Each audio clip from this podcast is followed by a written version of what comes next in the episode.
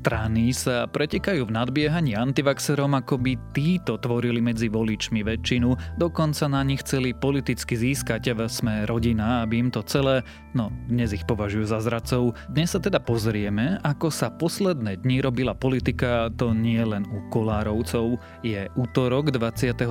júla, meniny má Božena a aj dnes by malo byť teplo, občas sa z tepla môžu objaviť aj prehánky alebo búrky miestami aj silné. Denné maxima by sa mali pohybovať niekde medzi 26 až 32 stupňami. Počúvate Dobré ráno. Denný podcast denníka sme s Tomášom Prokopčákom.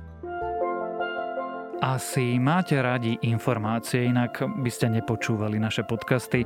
Ak teda chcete vedieť o všetkom podstatnom, vymysleli sme niečo nové. Každé ráno za vami príde nielen podcast, ale aj náš ranný briefing, newsletter, ktorý je zadarmo a dozviete sa z neho všetko dôležité. Ak ho ešte neodoberáte, spravte tak na adrese sme.sk lomka briefing.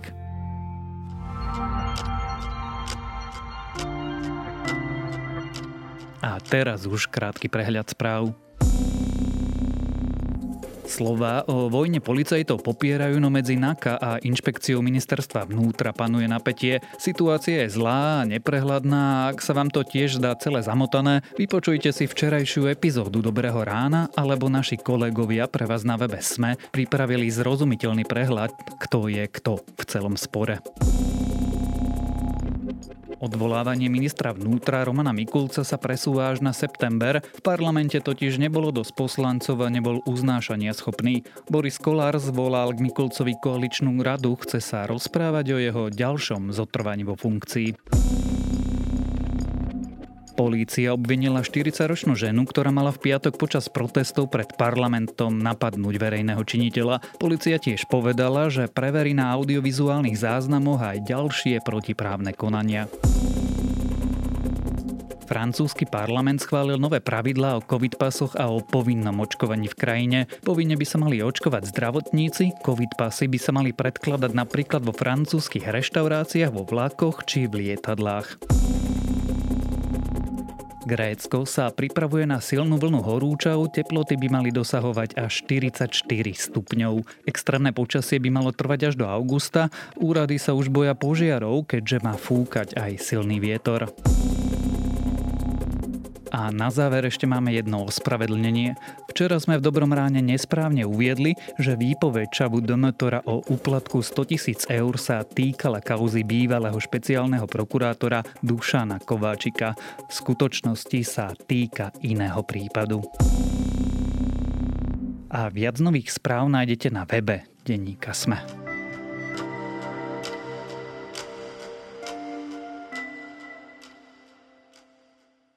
Najskôr to vyzeralo, že v sme rodina si povedali, že antivaxery by mohli byť ich novými voličmi. V koalícii tak zrazu chránili nezaočkovaných, bojovali proti ústupkom pre ľudí s vakcínami až sa napokon situácia obrátila a Boris Kolár skončil ako zradca, pričom konšpi scéna si svoju zlosť začala vybíjať práve na ňom. Čo to teda bol za politický krok, ako sa môže ustupovanie antivaxerom strane Smerodina vypomstiť a prečo vlastne politické strany napravo aj naľavo nadbiehajú antivaxerom, keď zaočkovaných voličov je zrejme oveľa, oveľa viac, sa dnes budem pýtať politického komentátora denníka SME Petra Tkačenka.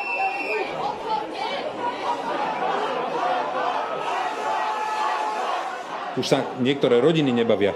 Za, za chvíľku sa začneme uh, vonku na ulici uh, napádať, už tu nás sme mali protesty, potom sa začneme byť, potom možno tu nás vznikne nejaká malá občianská vojna, pozrite sa, čo sa deje na hraniciach. Proste ja si myslím, že najhoršie rozoštvávať spoločnosť. Teraz ju treba ukludniť, teraz treba sa zomknúť. Nemôžeme dopustiť, aby sme kategorizovali ľudí. Tí dobrí, očkovaní a tí zlí, nezaočkovaní. Peter, prečo je Boris Kolár zradcom? Ty myslíš asi, prečo je Boris Kolár zradcom v očiach tých antivaxerov a tej vzorky ľudí, ktorú sme mohli pozorovať v uplynulých dňoch pred parlamentom? No, tak to je preto, že on veľmi nešťastne zahral tú svoju hru. On sa týždne vydával za ako keby ochrancov práv nezaočkovaných ľudí. On vlastne tú hru ako keby meritórne aj dosiahol výsledky, veď e, ten zákon Vladimíra Legmarského bol e, schválený s výraznými úpravami tak, aby sa do viacerých alebo mnohých zariadení dalo chodiť aj bez očkovania, s tým, že budú stačiť e, testy, ktoré štát bude týmto ľuďom poskytovať. Akurát tým, ako dlho a ako razantne rozprával a, a verklíkoval, že nedopustí nejaké delenie ľudí na zaočkovaných a nezaočkovaných a podobne, tak potom vlastne akýkoľvek ústupok e, by bol málo, keby to celé nezhodil zo stola. A keďže zhodiť to celé zo stola by bolo skoro nemožné, tak uh, potom proste jednoducho musel byť porazený. Vlastne čokoľvek by vyboxoval a, a vyboxoval toho relatívne veľa, uh, bude jednoducho málo. To znamená, ten zákon je deravejší, ako mohol byť. To je ako keby prehra na tom uh, pandemickom poli. Antivaxery sú náhnevaní, lebo sa schválilo niečo, a zaočkovaní ľudia alebo občania, ktorí sa snažia, aby tá situácia bola čo najlepšia, sú tiež nahnevaní, pretože politici sa opäť priklonili e, na tú druhú stranu. Čiže to je naozaj brilantný výsledok e, toho, čo dosiahol Boris Kolár. Ty rozumieš tej hre, prečo sa vôbec do nej púšťal? Pretože to asi nemohlo dopadnúť inak. Asi to inak dopadnúť nemohlo. Vravím, ak by to e, nezhodil celé zo stola. Čo možno sa snažil, ale jednoducho už, už to proste cez to nešiel vlak, tak povediac. On samozrejme inštinktívne vie, akých má voličov a, a vie, prečo to robil.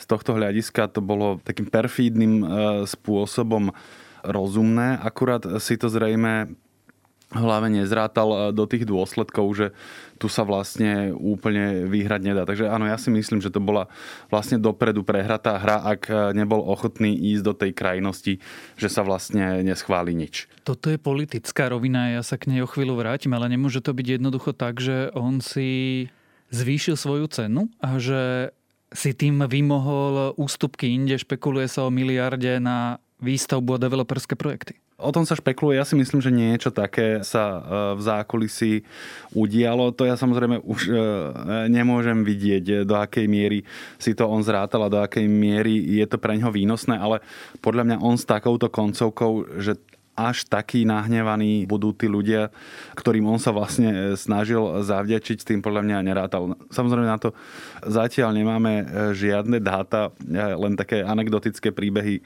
keď si otvoríš facebookové stránky a podobne a tam vidíš tých ľudí, No mne sa zdá, že, že na Borisa Kolára sa to spustilo vlastne naozaj zo všetkých strán a najviac z tej strany, ktorú on sa snažil obhájiť, pretože je e, judáš a zradca a, a neviem čo.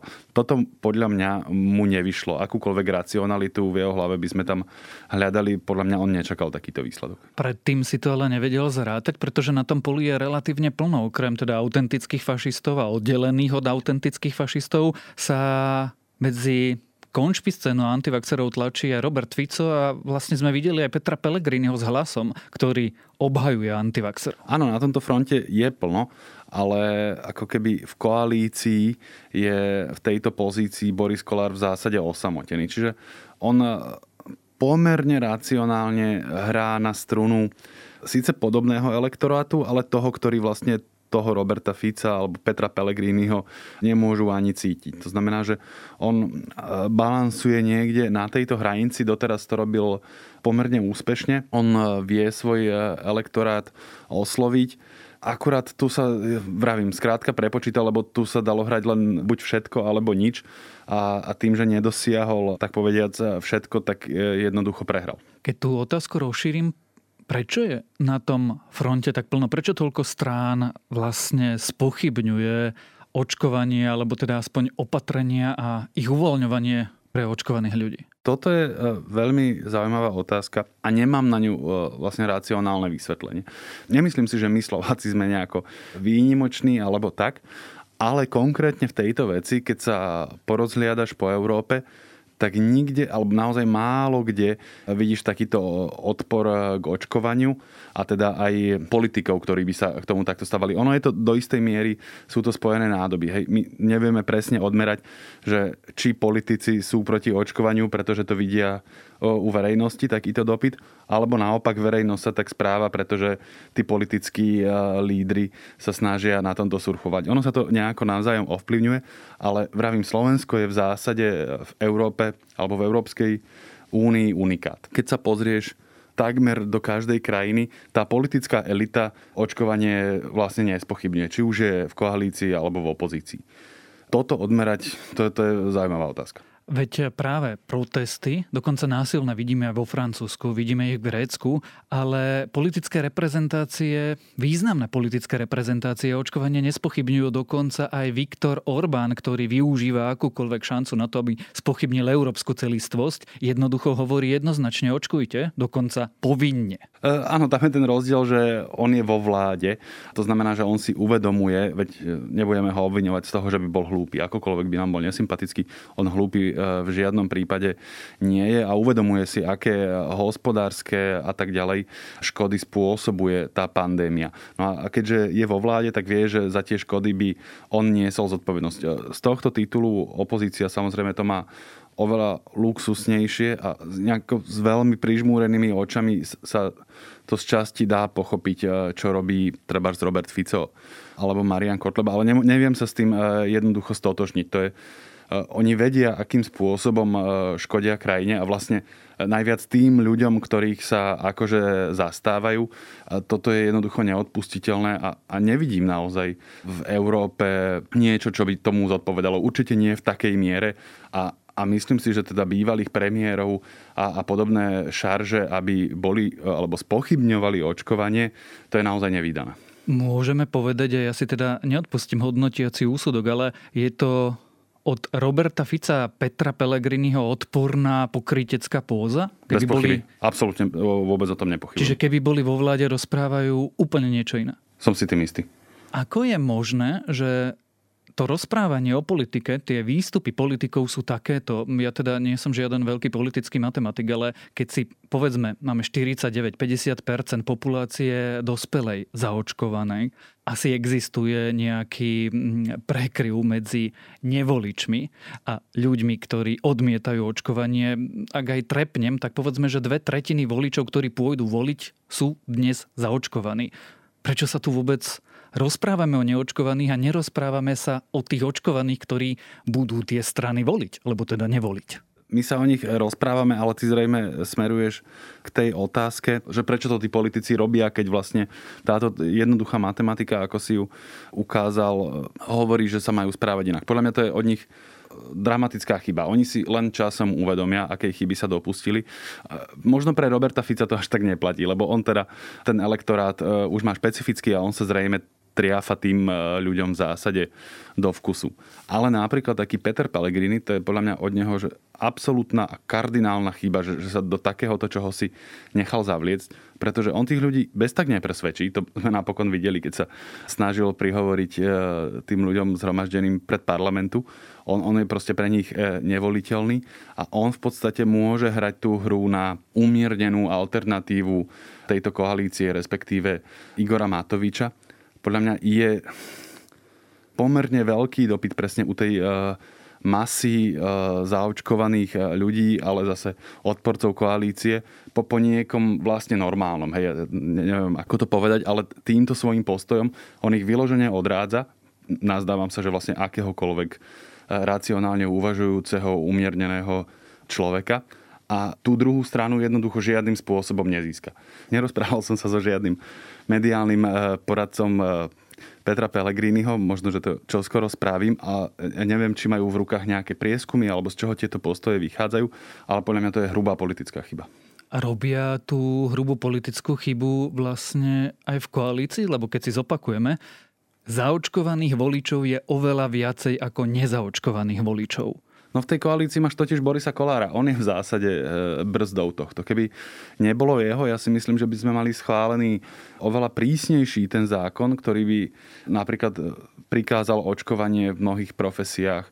To vyžadovanie očkovania by bolo naozaj na toľkých miestach a, a v takej intenzite, že by tých e, ľudí k tomu naozaj silnejšie dotlačili.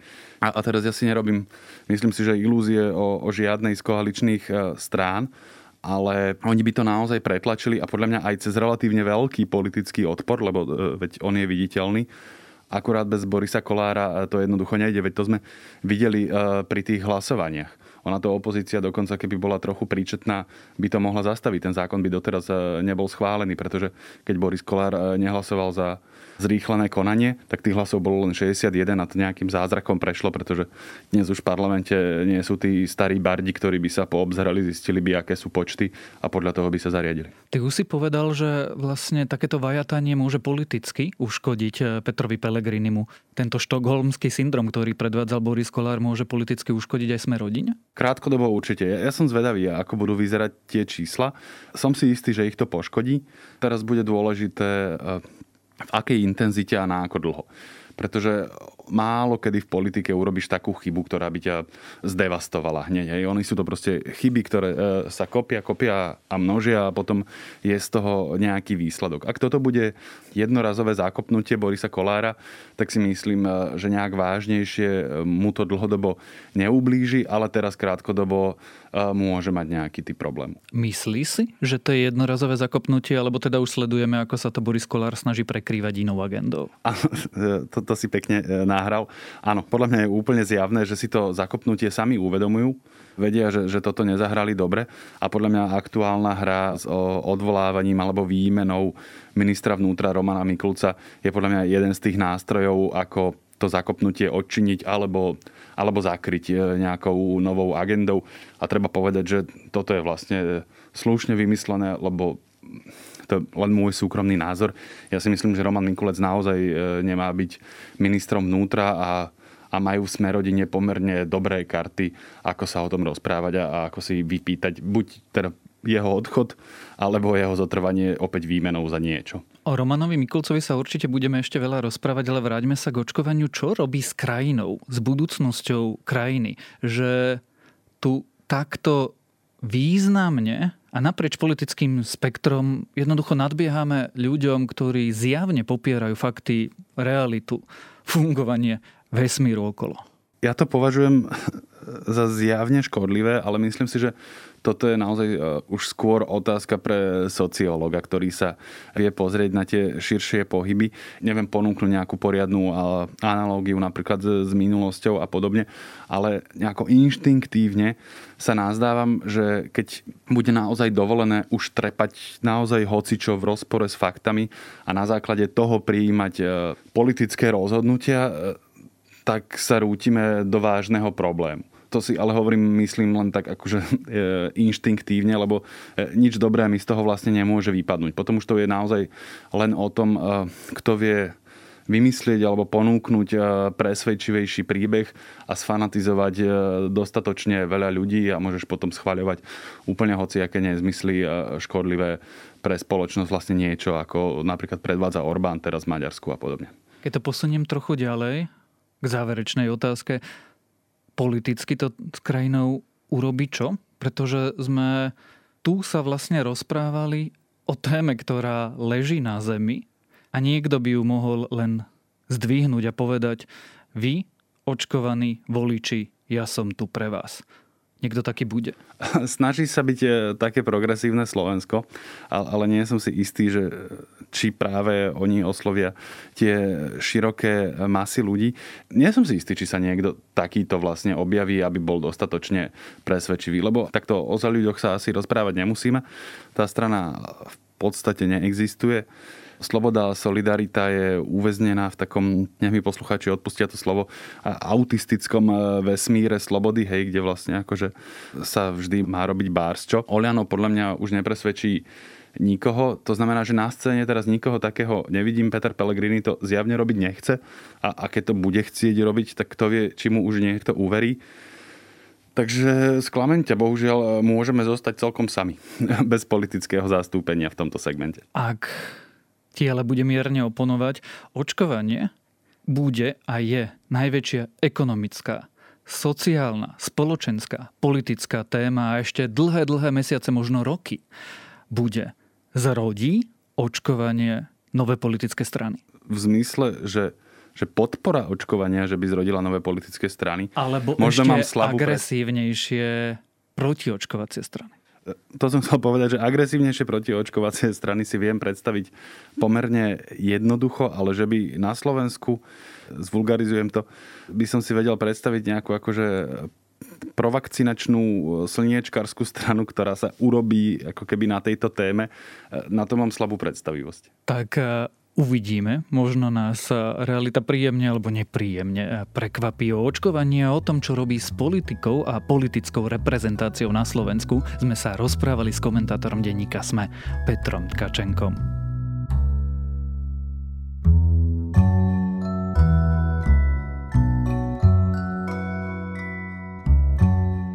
Začiatku zneužívali ekonomiku.